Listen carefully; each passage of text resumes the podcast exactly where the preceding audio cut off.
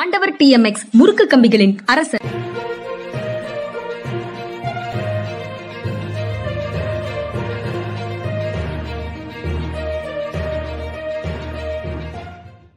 வணக்கம் இது மனிதா மனிதா. சார் வணக்கம் சார். வணக்கம்ங்க வணக்கம். நேற்று தஞ்சாவூர்ல முதலமைச்சருக்கு பாராட்டு விழா பாராட்டு விழால நீங்களும் பேசியிருந்தீங்க. ரொம்ப மகிழ்ச்சி சார்.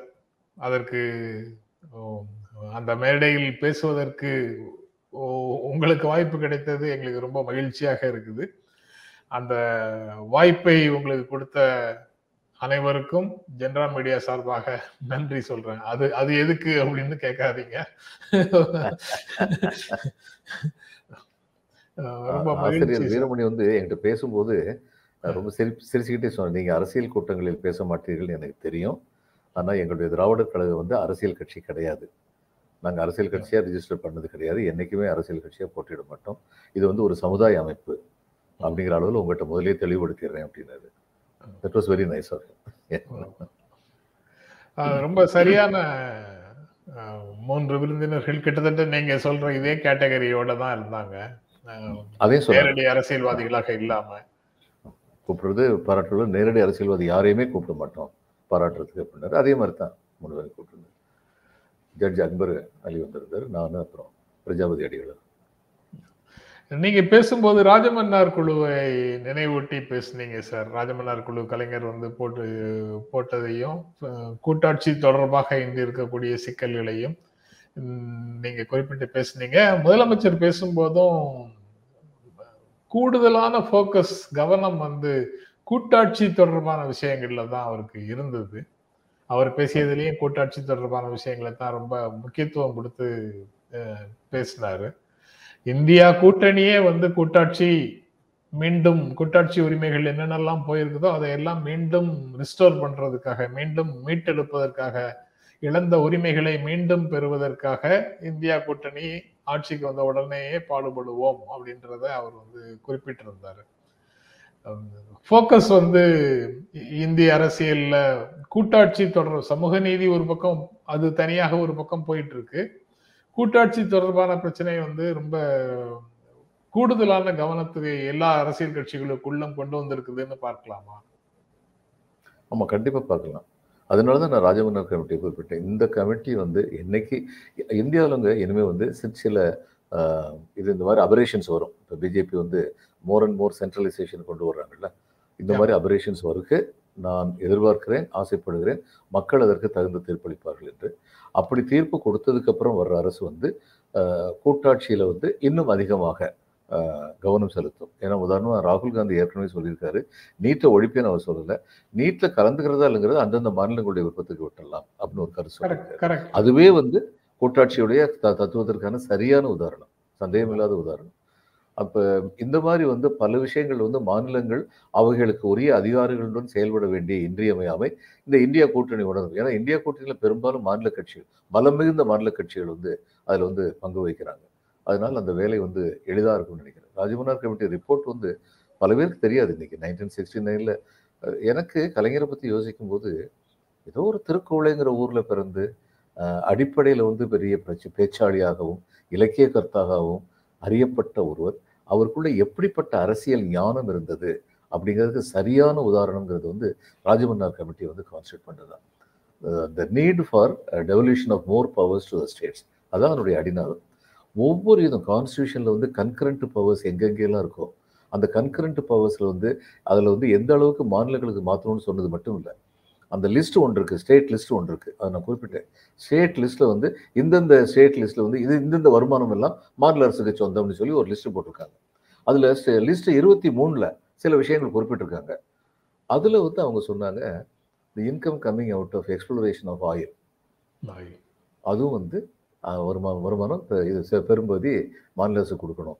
அது இந்த இந்த க கமிட்டி அறிக்கை வந்து ஏறக்குறைய பத்து பன்னெண்டு வருஷத்துக்கு அப்புறம் தான் அஸ்ஸாம் அடிச்ச அஜிடேஷனே வெடிச்சது. அதுல அவங்க சொன்ன முக்கியமான பாயிண்ட் என்னன்னா எங்க ஊர்ல இருந்து எடுக்கிற ஆயில் எங்களுக்கு என்ன ராயல்ட்டி கிடைக்குதுன்னு உங்களுக்கு எல்லாம் தெரியுமா?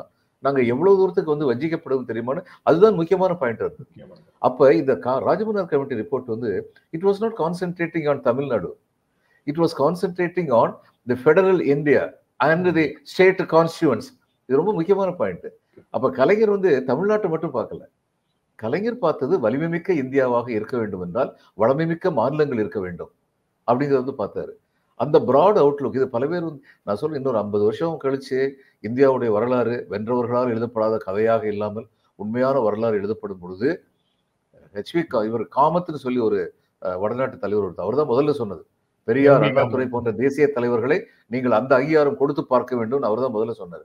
அந்நேரம் வந்து கலைஞருக்கு இருக்கிற இடம்ங்கிறது ரொம்ப பெரிய இடமா இருக்கு. சந்தேகமே இல்லாம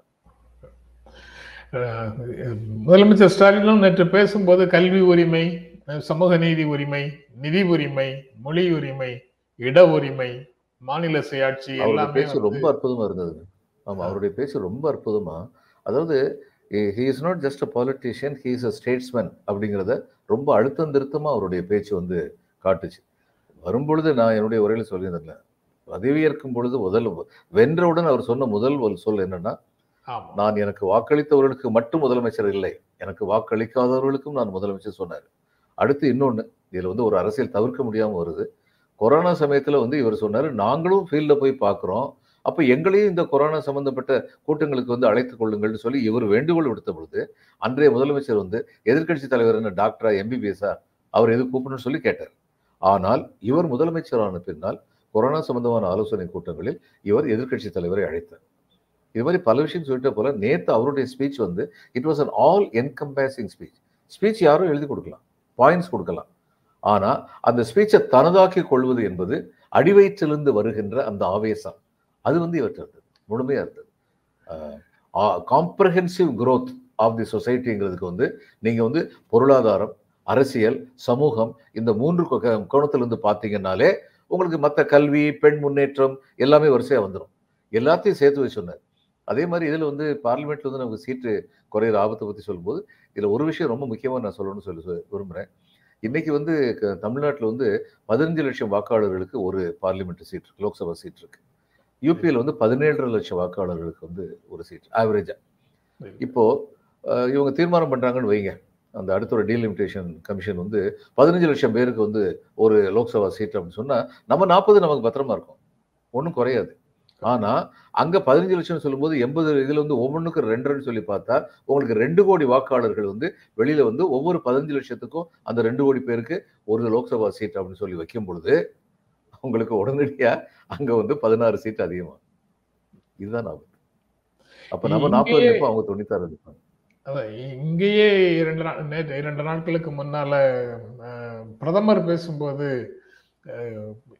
தென் தென் மாநிலங்களில் கிட்டத்தட்ட நூறு சீட்டு பறி போகும் அப்படின்னு சொல்றாரு. நூறு சீட்டு எக்ஸாக்டா நூறு சீட்டு போகாது. போறதுக்கான வாய்ப்பு இல்லை.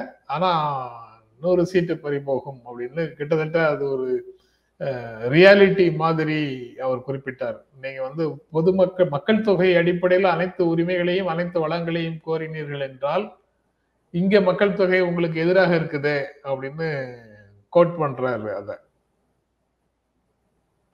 இந்த ரெண்டையும் குழப்புறதுல அர்த்தமே கிடையாது. அர்த்தமே கிடையாது. இடையில வந்து எம்பவர்மெண்ட் ஆஃப் சொசைட்டிக்கு வந்து வேரியஸ் குரூப்ஸோட ரெப்ரசன்டேஷன் வேணும்னு கேட்கறதுக்கும் மா சரியா வேலை பார்த்த மாநிலங்களை வந்து நான் பனிஷ் பண்ணுவேன்னு பயமுறுத்துறதுக்கும் ஏதாவது தொடர்பு இருக்கா? இவங்களால தான் இப்படி பயமுறுத்த முடியும்.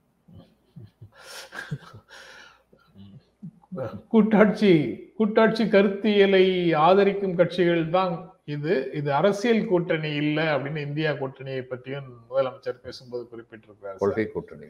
கொள்கை கூட்டணி அப்படின்னு சொல்லியிருக்காரு. கொள்கை வந்து கூட்டாட்சிங்கிறத அடிப்படையாக வைத்து உருவாக்கப்பட்ட கொள்கை கொள்கை கூட்டணி அப்படிங்கிறது தான் மாநிலங்களுக்கு அதிக அதிகாரம் அப்படிங்கிறது தான் முதன்மையான கோரிக்கையாக இருக்கும். வேறு சில கொள்கைகளில் உடன்பாடு இல்லாதவர்கள் இருக்கிறார்கள். அது அவ்வப்போது சில சமயங்களில் வெளிப்படுகிறது அப்படிங்கிறது தனி சார். இதில் இதுல சாதிவாரி கணக்கெடுப்பு தொடர்பாக கருத்து வேறுபாடு இருக்குன்னு மமதா பானர்ஜி வெளிப்படுத்தினாங்க. காங்கிரஸ் எம்எல்ஏவை கைது செய்தது அப்படின்னு ஒரு பிரச்சனை மூலமாக ஆம் ஆத்மியும் காங்கிரஸும் தங்களுக்குள்ளே இருக்கக்கூடிய வேறுபாடுகளை வெளிப்படுத்தினாங்க. சஞ்சய் சிங் அரசு தொடர்பாக கிட்டத்தட்ட ஒரு கண்டிஷனல் சப்போர்ட்டை தான் வந்து காங்கிரஸ் சொல்லுது. அன்கண்டிஷனல் சப்போர்ட்டை வந்து கொடுக்கல. இப்படி சில விஷயங்கள் வந்து இருக்கு. இது எல்லாம் கொள்கை ரீதியான விஷயங்கள் இல்லை. வேறு விஷயங்கள் தொடர்பாக வேறுபாடுகள் இருக்குங்கிறது உண்மைதான். பட் அது எந்தெந்த புள்ளிகளில் எல்லாம் இணைந்து நிற்கிறோமோ அந்தந்த புள்ளிகளை முதன்மைப்படுத்தி அதை நகர்த்திட்டு போக முடியும் அப்படிங்கிற நம்பிக்கையும் அந்த கூட்டணியை பார்த்தால் அந்த கட்சிகளை பார்த்தால் வருது இருக்கு. அதற்கான முயற்சிகளை எடுக்கிறார்கள்ங்கிறதும் தெரியுது சார். நேற்று கார்கேயையும் ராகுல் காந்தியையும் கார்கே வீட்டில் தேசியவாத காங்கிரசினுடைய தலைவர் சரத்பவார் சந்திச்சு பேசியிருக்கிறாரு. அவர் வந்து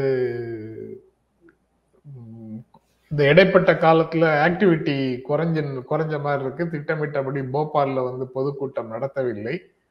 அது அது ஏதோ தள்ளி போகுது அல்லது அதை கேன்சல் பண்ணிட்டாங்க. ஏதோ ஒன்று அந்த மாதிரி விஷயங்கள் இருக்கு. அதை பற்றி தெளிவான தகவலும் வரல. அதனால திரும்பவும் அதை ஸ்ட்ரீம்லைன் பண்றதுக்கான முயற்சிகளை மேற்கொள்ளி மேற்கொண்டிருக்காங்க. அவங்க மூ- மூன்று பேரும் ஒரு முக்கால் மணி நேரம் கிட்டத்தட்ட சந்திச்சு பேசியிருக்கிறாங்க. எப்படி பார்க்கறீங்க சார் அந்த சந்திப்பை?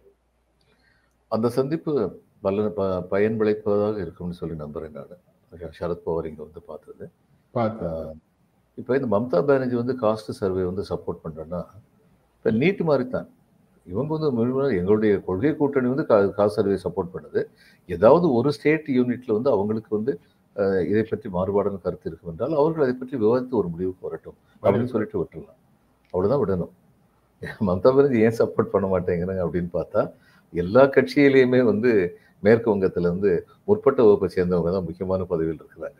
இருக்கு அது காங்கிரஸ் ஆகட்டும் திரிணாமுல் ஆகட்டும் கம்யூனிஸ்ட் கட்சி ஆகட்டும் பிஜேபியை கருத்து கேட்கவே வேண்டாம். அதனால அந்த ஒரு பயம் வந்து இருக்கலாம். அது இந்த மாதிரி காசு வந்ததுக்கு அப்புறம் என்ன ஆகும் அப்படின்னு சொல்லி அந்த பயம் இருக்கலாம். எனக்கு தெரியல.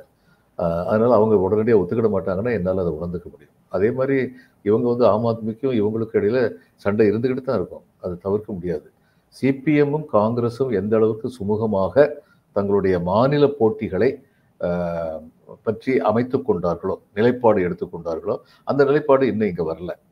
ஆம் ஆத்மிக்கும் இவங்களுக்கு இடையில. அதுக்கப்புறம் சிபிஎம் காங்கிரஸை பொறுத்த மட்டும் அவங்க ரெண்டு பேரும் தான் force BJP is nobody there இங்கே என்ன பயம்னா இவங்க ரெண்டு பேரும் சேரலைன்னா சரி பிஜேபி வந்து அந்த சி இதில் டெல்லியிலையும் பஞ்சாப்லேயும் வந்து குறிப்பிடத்தக்க வெற்றி பெறக்கூடிய சந்தர்ப்பம் அமையலாம். ஏன்னா இவங்க ரெண்டு பேரும் சேராமல் இருந்ததுனால தான் குஜராத்தில் அவங்களுக்கு அப்படிப்பட்ட வெற்றி கிடைச்சது.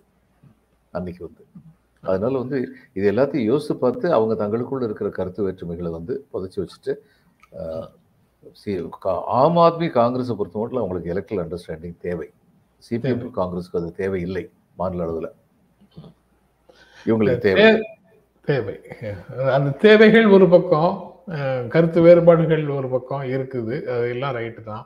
ஆனா அந்த செய்தியின் ஊடாக ஒரு செய்தி இழையோடி இருக்கு சார் அது வந்து காங்கிரஸ் வந்து இந்த இடைப்பட்ட காலத்துல இந்தியா கூட்டணி சம்பந்தமான விஷயங்களை விட தங்களுடைய மாநில சட்டமே சட்டப்பேரவை தேர்தலில் கூடுதல் கவனத்தை செலுத்த ஆரம்பிச்சிடுச்சு அப்படிங்கிற ஒரு செய்தியை இளையோட செய்திருக்கிறாங்க. அந்த ரிப்போர்ட்டிங்ல பர்பஸா நடந்ததா இல்ல ஒரு உண்மையை ரிப்போர்ட் பண்றாங்களாங்கிறது வேற விஷயம். அது ஏதோ அந்த அந்த செய்தி முதன்மையாக இருக்கு. புரிந்து கொள்ளக்கூடியது தான். ஏன்னா ஆன் வாட் பேசிஸ் இந்த தொகுதி பங்கீடுன்னு அடுத்த கட்டத்துக்கு நகரணும்னு சொல்றாங்க. எந்த அடிப்படையில நீங்க ரெண்டாயிரத்தி பத்தொன்பதுல இந்த மூன்று மாநிலங்கள்லயும் காங்கிரஸ் வந்து சட்டப்பேரவையில ஜெயிச்சது பதினெட்டுல பத்தொன்பதுல தோத்துருச்சு. அ- அந்த அடிப்படையில வந்து காங்கிரசுக்கு செல்வாக்கே இல்லை அப்படின்னு ஒரு முடிவை வந்து கூட்டணி க- அந்த கூட்டணிக்குள்ள இருக்கக்கூடிய பிற கட்சிகள் வலியுறுத்தினார்கள் என்றால் என்ன செய்வது? அதனால இந்த சட்டமன்ற தேர்தலுக்கு முன்பே கூட்டணியை தொகுதி பங்கீட்டை இறுதி செய்யணுமா? இல்ல சட்டமன்ற தேர்தலுக்கு பிறகு பண்ணா போதுமா? போன்ற முக்கியமான சில கேள்விகளுக்கு அவர்கள் விடை தேட வேண்டிய சூழலும் இருக்கத்தானே சார் செய்யுது? ஆமாம் அதனால தொகுதி பங்கீடு பற்றிய பேச்ச ஆரம்பிச்சிடணும். ஆரம்பிச்சுட்டு சட்டமன்ற தேர்தலுக்கு அப்புறம் இறுதி பண்ணுவாங்க ப்ராக்டிக்கலாக பார்த்தீங்கன்னா அதுதான் நடக்கும். ஏன்னா சட்டமன்ற தேர்தலுக்கு அப்புறம் தான் எல்லா கட்சிகளுக்கும் தங்கள் தங்கள் பலம். அந்த எந்த சட்டமன்ற தேர்தல் நடந்ததோ அந்த மாநிலங்களில் தங்களுடைய பலம் தெரியும். அந்த மாநிலங்கள் வந்து முக்கிய பங்கு வகிக்கின்றன. மத்திய பிரதேசமும் ராஜஸ்தான் வந்து முக்கிய பங்கு வகிக்கிறது. நேஷனல் பாலிடிக்ஸில் சத்தீஸ்கர் இருந்தார் தெலுங்கானா தான். இந்த நாலு மாநிலங்களுமே வந்து முக்கிய பங்கு ஆற்ற முடியும். ஒரு விஷயத்தை மறந்துக்கூடாது. நம்ம ஐநூற்றி நாற்பத்தி ரெண்டு சீட்டு இருக்குது அப்படின்னா இரநூத்தி எழுபத்தி ரெண்டு பேர் வரணும்னா அந்த இரநூத்தி ஒரு முந்நூறு பேர் வந்துட்டாங்கன்னு சொல்லுவீங்க. இந்த இந்தியா கூட்டணியில். முந்நூறு பேர் வந்துட்டாங்க அப்படின்னா இரநூத்தி எழுபதுன்னு சொல்லி எல்லாரும் சொல்கிறாங்க இப்போ இரநூத்தி எழுபதுன்னு சொல்லி வச்சு பார்த்தா கூட மற்ற கூட்டணி கட்சிகள்லாம் சேர்ந்து வந்து ஒரு இருபத்தெட்டு சீட்டு கொடுக்கணுங்கும் போது தெலுங்கானால இருந்து அஞ்சு சீட்டு வந்துருந்து அவங்க ஆதரவு கொடுத்தாலும் அது பெரிய விஷயம் தான். பெரிய விஷயம் தான். ஆமா. ஆமா. அதனால அதுதான் எல்லா கூட்டணி கட்சிகளுமே எத்தனை எம்பி நமக்கு வருதோ அந்த அளவுக்கு தான் நமக்கு வலிமை அப்படின்னு சொல்லி அவங்க நினைப்பாங்க. அது அவங்களுடைய இயல்பு.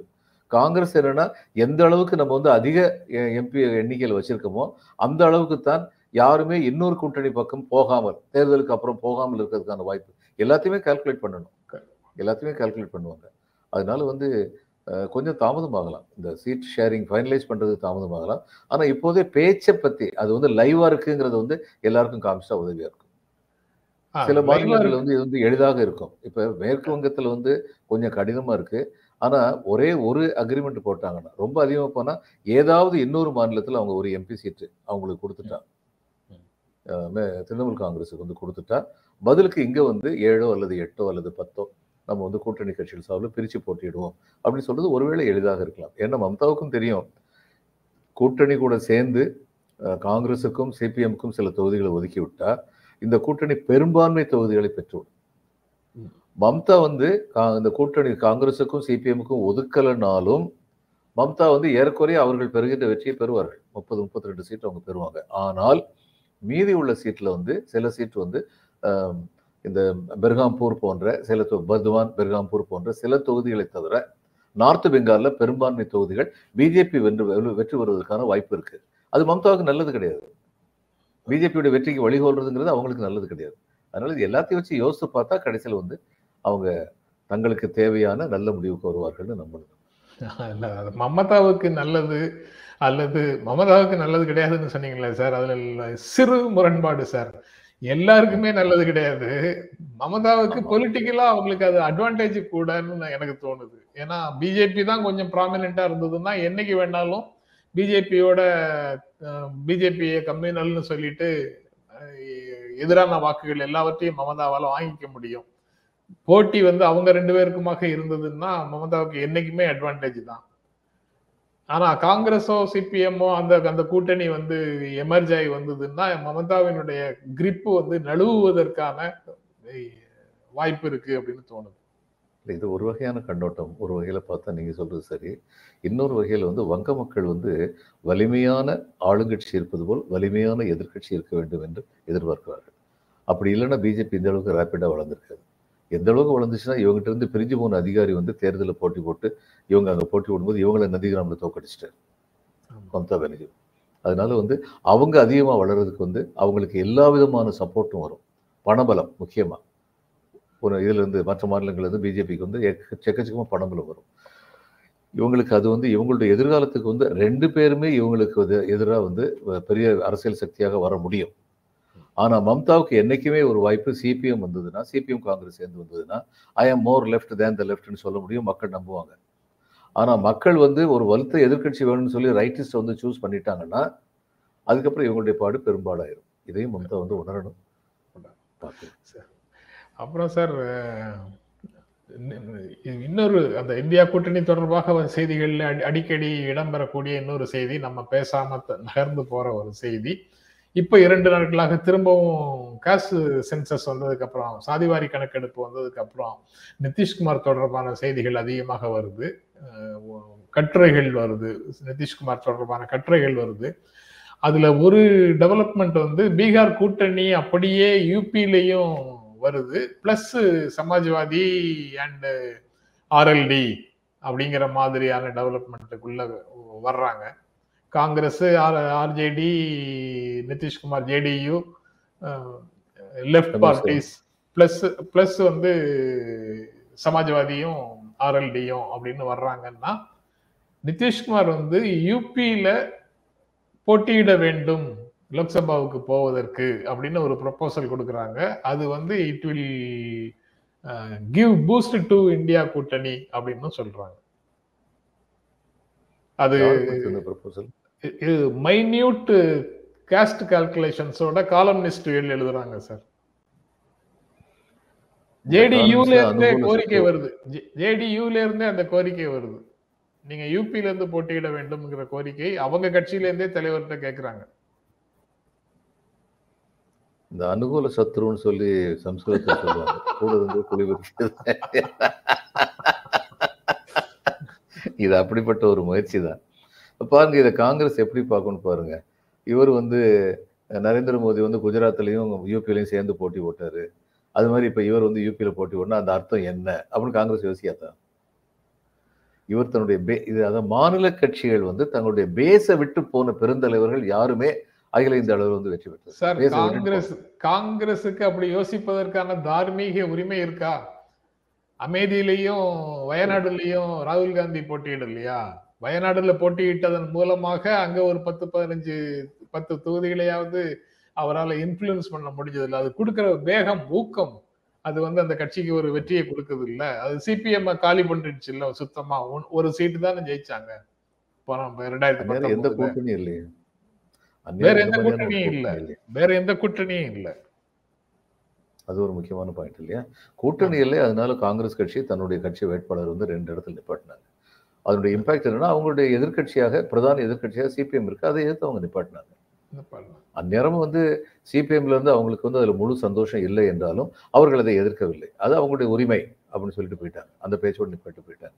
ஆனா இன்னைக்கு வந்து ஒரு கூட்டணி இருக்கும் பொழுது காங்கிரஸ் பிரதான கட்சியாக வரக்கூடிய சூழ்நிலை வரும் பொழுது இவங்க எல்லாரும் காங்கிரஸ் இவங்க வந்து முதல்லயே சொல்லிட்டாங்க காங்கிரஸ் வந்து யார் பிரதம மந்திரி எந்த கட்சியில இருந்து வருவாங்கிறது எலெக்ஷனுக்கு அப்புறம் தீர்மானிக்கப்படும் சொல்லி சொல்லிட்டாங்க. ஆனா எப்படி நிதிஷ்குமார் வந்து அங்க அனுப்புறது அப்படிங்கிறது அனுப்புறதுக்கான ஒரு ப்ரொபோசல் இருக்கும் பொழுது இப்பயே அவர் வந்து ஒரு பிரைம் மினிஸ்ட்ரியல் கேண்டிடேட்டா கொண்டு வரதுக்கு முயற்சி நடக்குது அப்படிங்கிற ஒரு தோற்றம் வரும். தோற்றம் வரும். அதை இந்த அளவுக்கு மத்தவங்க எடுத்துக்காங்க அந்த- அந்த கோரிக்கையையும் அந்த அந்த நபர்கள் வைக்கிறாங்க. ஐக்கிய ஐக்கிய ஜனதா தளத்துக்குள்ள நிதிஷ்குமார் பிஎம் ஆகணும்னு சொல்ற கோரிக்கை இருக்குது. அதே மாதிரியான கோரிக்கை ஆர்ஜேடிக்குள்ள இருந்தும் வருது. ஏன்னா தேஜஸ்வி யாதவ முதலமைச்சர் ஆக்கணும் அதுக்கு அவர் மேல நகர்ந்தா தான் அவருக்கு இந்த இடம் கிடைக்கும். இது எல்லா கால்குலேஷனும் வரத்தான் செய்யும். வரதான் செய்யும். அந்த கால்குலேஷன் அன்னைக்கு- சொன்ன மாதிரி ஜெயகாந்தன் சொன்னாரு ஏதோ தனக்கு வந்து எதிர்ப்பெல்லாம் பத்தி சொல்லிட்டு இத்தகைய முட்டல்கள் முரண்டல்கள் மோதல்கள் இவைகள் அனைத்தையும் எதிர்த்து நின்று அவைகளின் மேல் சாரத்தியம் செய்து கொண்டிருப்பவன் இந்த ஜெயகாந்தன். அது மாதிரி இந்தியா கூட்டணி இத்தகைய முட்டல்கள் முரண்டல்கள் மோதல்கள் எல்லாத்தையும் எதிர்த்து நின்று சாரத்தியம் செய்யணும். வலிமையான மாநில கட்சி தலைவர்கள் சார் அவ்வளவு பேரும். இதுல கார்கேயும் ராகுலும் தான் அந்த வேலையை செய்ய வேண்டியது இருக்கும். இதுல. உண்மைதான். இந்த மாதிரி கால்குலேஷன்ஸ்ல அதிமுக சைடுல இருந்து இபிஎஸும் வச்சிருக்கிறாரு. மாநில உரிமைகளை முதன்மைப்படுத்தி பேசுவோம். எந்த கூட்டணி ஆட்சிக்கு வந்தாலும் மாநில உரிமைகளை வலியுறுத்தி வலியுறுத்துவோம் அப்படின்னு சொல்றாரு. என்டிஏ வந்தாலும் சரி இந்தியா வந்தாலும் சரி யார் வந்தாலும் நாங்க எங்க தமிழ்நாட்டினுடைய நலன்களை வலியுறுத்தி பேசுவோம் அப்படின்னு அவர் சொல்றாரு. பேசுவோம். அவ்வளவுதான் செய்ய முடியும். பிஜேபி கூட இருந்தா. இது ரொம்ப முக்கியமான பாயிண்ட் ரெண்டு? ரெண்டு கூட்டணியை விட்டு தள்ளி வந்துட்டு ஒரு தோற்றத்தை கொடுக்கிறாரு சார் அப்படி. பொறுத்து கொடுக்குற மக்கள் அவ்வளவு லேசா அவருடைய கட்சி இன்னைக்கு இன்டாக்டா இருக்குங்க. ஏன்னா தொண்டர்கள் வந்து பிஜேபி போனதுனால உற்சாகப்படுவாங்க. அதுல சந்தேகமே கிடையாது.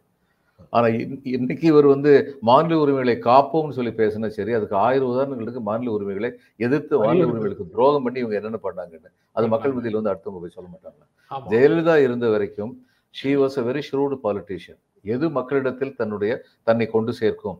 எது மக்களிடத்திலிருந்து வாக்குகளை தனக்கு பெற்றுத்தரும்னு அவங்களுக்கு வந்து ரொம்ப கிளியராக இருந்தது. எம்ஜிஆர் ஆகட்டும் ஜெயலலிதா ஆகட்டும். அவங்களுக்கு தனிப்பட்ட கொள்கை என்னவா இருந்தது நமக்கு தெரியாது. ஆனால் சில விஷயங்கள் அவங்க வந்து ரொம்ப ரொம்ப ஸ்ட்ராங்காக வந்து மாநில உரிமைகளை வந்து பாதுகாத்தாங்க. ஆனால் இவங்களுடைய ஆட்சியில் மாநில உரிமைகளை சூறையாட விட்டாங்க. இதுதான் சரியான வார்த்தை. சூறையாட வச்சாங்க மைனாரிட்டிஸ் உரிமைகளை காப்போம்னு சொல்றாரு. இந்த ஐந்தாண்டு இந்த ஐந்தாண்டுகள்ல என்ன செய்தார்கள் என்பது எல்லாருக்கும் தெரியும். சிஏஏ உட்பட எதென்ன விஷயங்களுக்கெல்லாம் ஆதரவு கொடுத்தாங்க இதுலெல்லாம் மௌனமாக இருந்தாங்கங்கிறது தெரியும். ஃபார்ம்ஸ் ஃபார்ம்லாஸுக்கு ஆதரவு கொடுத்தாங்க. விவசாயிகளுக்கு ஆதரவாக. நானும் ஒரு விவசாயி தான் சொல்லிக்கொண்டே ஃபார்ம்லாஸுக்கு ஆதரவு கொடுத்தாங்க. இ- இப்படி வரிசையாக சொல்ல முடியும். பட் இவங்க இவங்க ரெண்டாயிரத்தி இருபத்தி நாலு மனசுல வச்சுட்டு நிக்கல சார். ரெண்டாயிரத்தி இருபத்தி நாலு வந்து ஒரு மைல்கல். இவங்க இந்த பிஜேபியை விட்டு தள்ளி வந்து தனியாக நிக்கிற ஒரு மைல்கல். இவங்களுக்கு ரெண்டாயிரத்தி இருபத்தி ஆறுல புதிய அணிகளுக்கான முயற்சியையும் வெற்றியை நோக்கி இழுத்துட்டு போறதுக்கும் அது உதவும் அப்படிங்கிறதுக்காக இப்பவே அந்த பொசிஷனிங்க அவங்க முன்வைக்கிறாங்க. ஆமா. அதுக்கப்புறம் இன்னொரு செய்தி சார். சாதிவாரி கணக்கெடுப்பு தடையெல்லாம் செய்ய முடியாது. கொள்கை முடிவுகளை எடுப்பதற்கு மாநிலங்களுக்கு உரிமை இருக்குது அப்படின்னு தடை கோரிக்கையை உச்சநீதிமன்றம் ரிஜெக்ட் பண்ணிடுச்சு. ஆனால் அது மாநிலங்களுக்கு இந்த இதற்கான அதிகாரம் இருக்குதா சட்டப்படி அப்படிங்கிற ஒரு அடி- கேள்விக்கு மாநில பீகார்ல இருந்து பதில் கேட்டு நோட்டீஸ் அனுப்பியிருக்கிறாங்க உச்ச நீதிமன்றத்துல. மாநிலங்களுக்கு உரிமை இல்லைன்னு அரசியல் சட்டத்துல சொல்லல. மாநிலங்களுக்கு. இந்த ஜாதிவாரி கணக்கெடுப்பதற்கான உரிமை இல்லை அப்படின்னு சட்டம் சொல்லல. நீங்க அதை சென்சஸ்னு வச்சுக்கோங்க பேரு சொல்லிங்க இவங்க வந்து சர்வேன்னு சொல்லி பேர் வச்சுக்குவாங்க. அதை சொல்லிடுவாங்க ஆமா அப்படிதான் சொல்லிடுவாங்க கணக்கெடுப்பு நாங்க சென்சஸ்னு அதிகாரப்பூர்வமாக நாங்க எதுவும் சொல்லல. எங்களுக்கு நலத்திட்ட உதவிகளை செயல்படுத்துவதற்கு தேவையான சில ப தரவுகள் தேவைப்பட்டது. அதனால நாங்கள் எடுத்தோம். ஒரு சர்வே எடுத்தோம்னு சொல்லிடுவாங்க. அது ரைட்டு அதுல இன்னொரு பிட்டு போட்டிருக்காங்க. அந்த வழக்கு போட்ட மனுசாரர்கள் பிரீச் ஆஃப் பிரைவசி அப்படின்னு சொல்லியிருக்கிறாங்க சார். அதுதான் பயங்கரமாக நகைப்புக்குள்ளான விஷயமாக இருக்கு. ஆதார் உட்பட அனைத்து பிரைவசி விஷயங்களுக்கும் ஆதார் உளவு பார்க்கிறது போன் மூலமாக அல்லது செயலி மூலமாக உளவு பார்க்கிறது உட்பட அனைத்து பிரைவசி மீறல்களுக்கும் ஆதரவாக பேசிய சக்திகள். சாதிவாரி கணக்கெடுப்பு வந்து பிரைவசி அந்தரங்கத்தை பாதிக்கிறது அப்படின்னு சொல்றாங்க. இந்த சென்சஸ்லயே ஜாதி என்னன்னு கேக்குறாங்களே.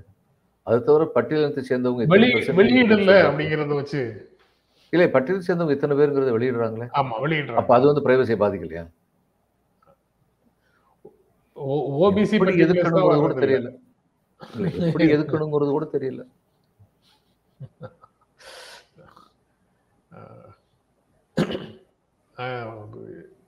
இதுதான் சார் வேறு எதாவது கூடுதலாக சொல்லணுமா சார் இல்லைங்க இந்த இந்தியா கூட்டணி வந்து தங்களுக்குள் இருக்கின்ற சிறு சில கருத்து வேறுபாடுகளை எப்படி களைய வேண்டும் என்று முதிர்ச்சியுடன் அரசியல் முதிர்ச்சியுடன் களைவார்கள்னு சொல்லி நம்புவோம்.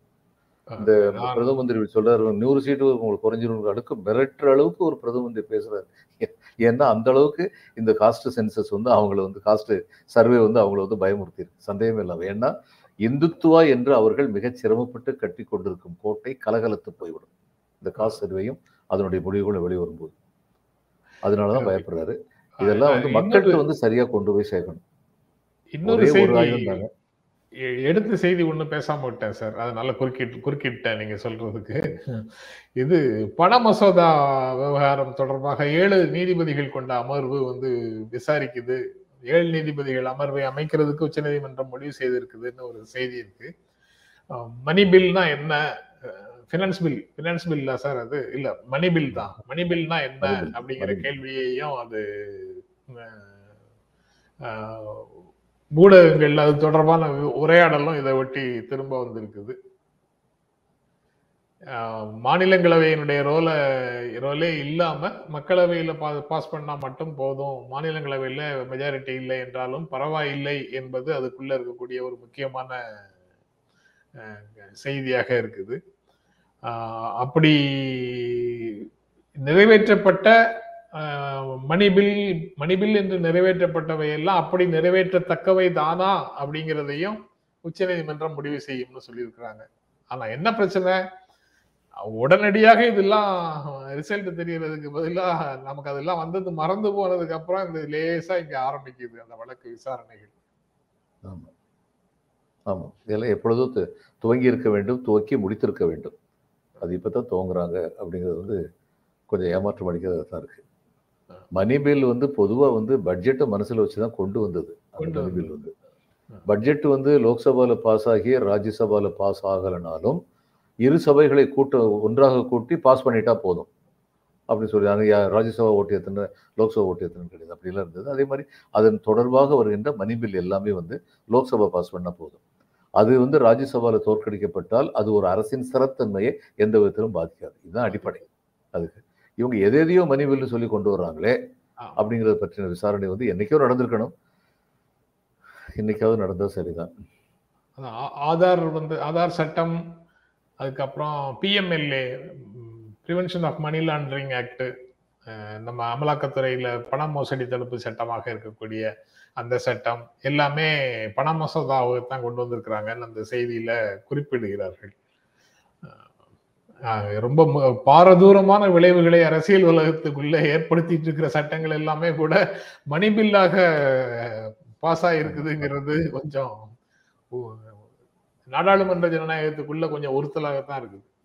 ஆமா ஏன்னா இவங்களுக்கு இன்னைக்கு அங்க மெஜாரிட்டி இல்லைங்கிறனால இதெல்லாம் மணிபில்ங்கிற பேர்ல பாஸ் பண்ண பாக்குறாங்க பாஸ் பண்ண பார்க்குறேன் ஓகே சார் ரொம்ப நன்றி சார் நீங்க இன்னும் பயண. பயண கலைப்பு தீராம பயணத்திலே தான் இருக்கிறீங்க. அந்த பயணத்தோட சேர்த்து நீங்க இதுலயும் கலந்து விட்டுருக்கீங்க. ரொம்ப ரொம்ப நன்றி. வணக்கம் சார் வணக்கம்ங்க. வணக்கம். வணக்கம்.